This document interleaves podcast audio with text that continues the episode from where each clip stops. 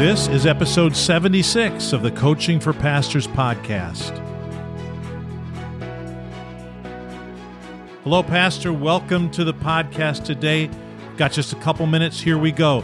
I was in the grocery store and I got in line and I look at the guy and I say, he's just got a couple things. I said, oh, go, go ahead, go ahead. I mean, he says, oh, no, no, you go ahead. And I, and I looked at him, I realized I know this guy.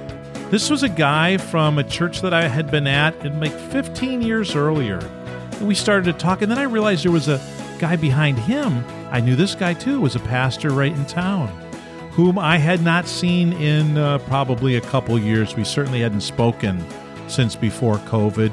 We don't have an active ministerial group uh, in our town right now. That's one of the weaknesses in our town that hopefully we can change. But this guy said hello, and I said hello, and and I noted that because we were in line at the grocery store and things were moving along, we just like you know protocol. We didn't really have the opportunity to talk like I would have liked to, and I and I and I went on and I got out first and got in my car and drove away. Well, the next day, I got maybe it was even that night, I got a message on Facebook Messenger from this pastor, and he said, Hey, it was good seeing you in the store today, and I've been wanting to connect with other pastors. I just want to take the opportunity to invite you to lunch. Now, some of the details may be uh, incorrect, but this is my memory because this happened only maybe two months ago.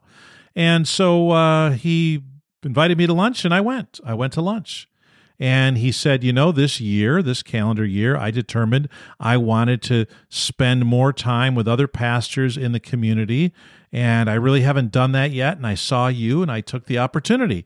I said, Well, dude, thanks because you know i've been wanting to do that for a long time and and I haven't done that very well and so i'm really glad and the long story short over the last two months we've gotten together to walk uh, several miles. We've done this maybe a half a dozen times.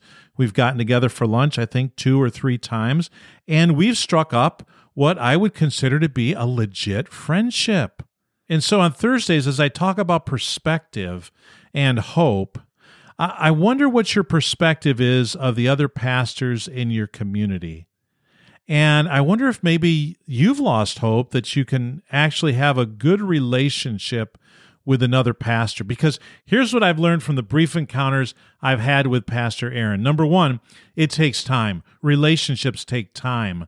And for sure, we have developed a little bit better of a relationship with every three mile walk we've taken because we we spend i don't know 45 minutes walking three miles and then we get back to the park and then we stand there for anywhere from 15 to 45 more minutes talking. And today I said to him, you know, we might as well just keep walking until we're done talking. At least that way we can get an even better workout. But I've noticed with every conversation, we connect on just a little bit deeper level.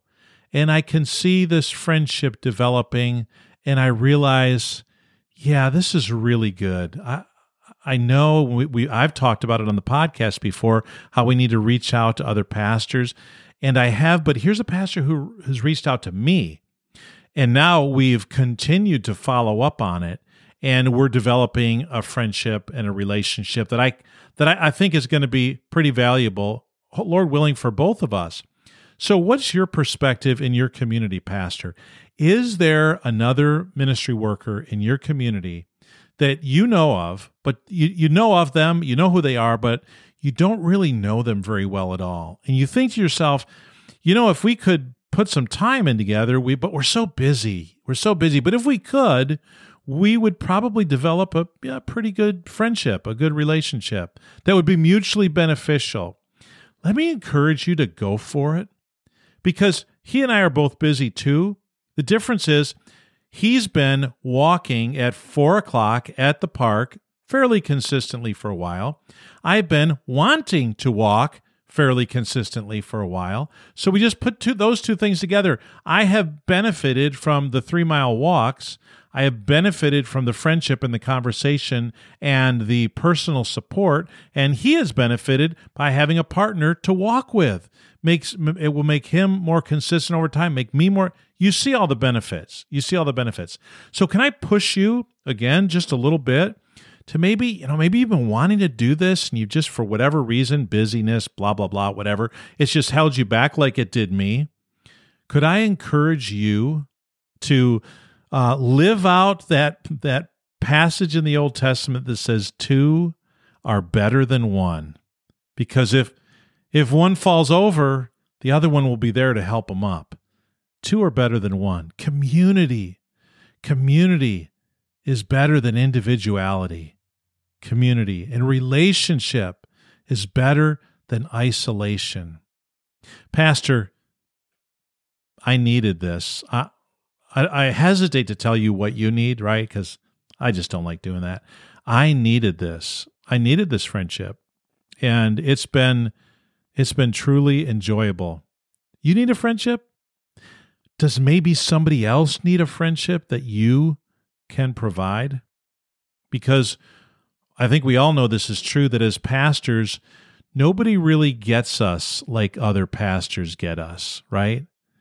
Other people are other pastors aren't aren't understood like like we can understand, right? Cuz we've been there. We've walked down that road before. Search out somebody, pastor. Look for another pastor in your community. And, and I'm saying this another pastor. Like you could find a lot of different people that you could be friends with, and that's great and do that. But I'm talking about specifically another pastor. And I hope that it would be like I believe this was just kind of God ordained. It was a perchance encounter at the grocery store that God used to connect us together.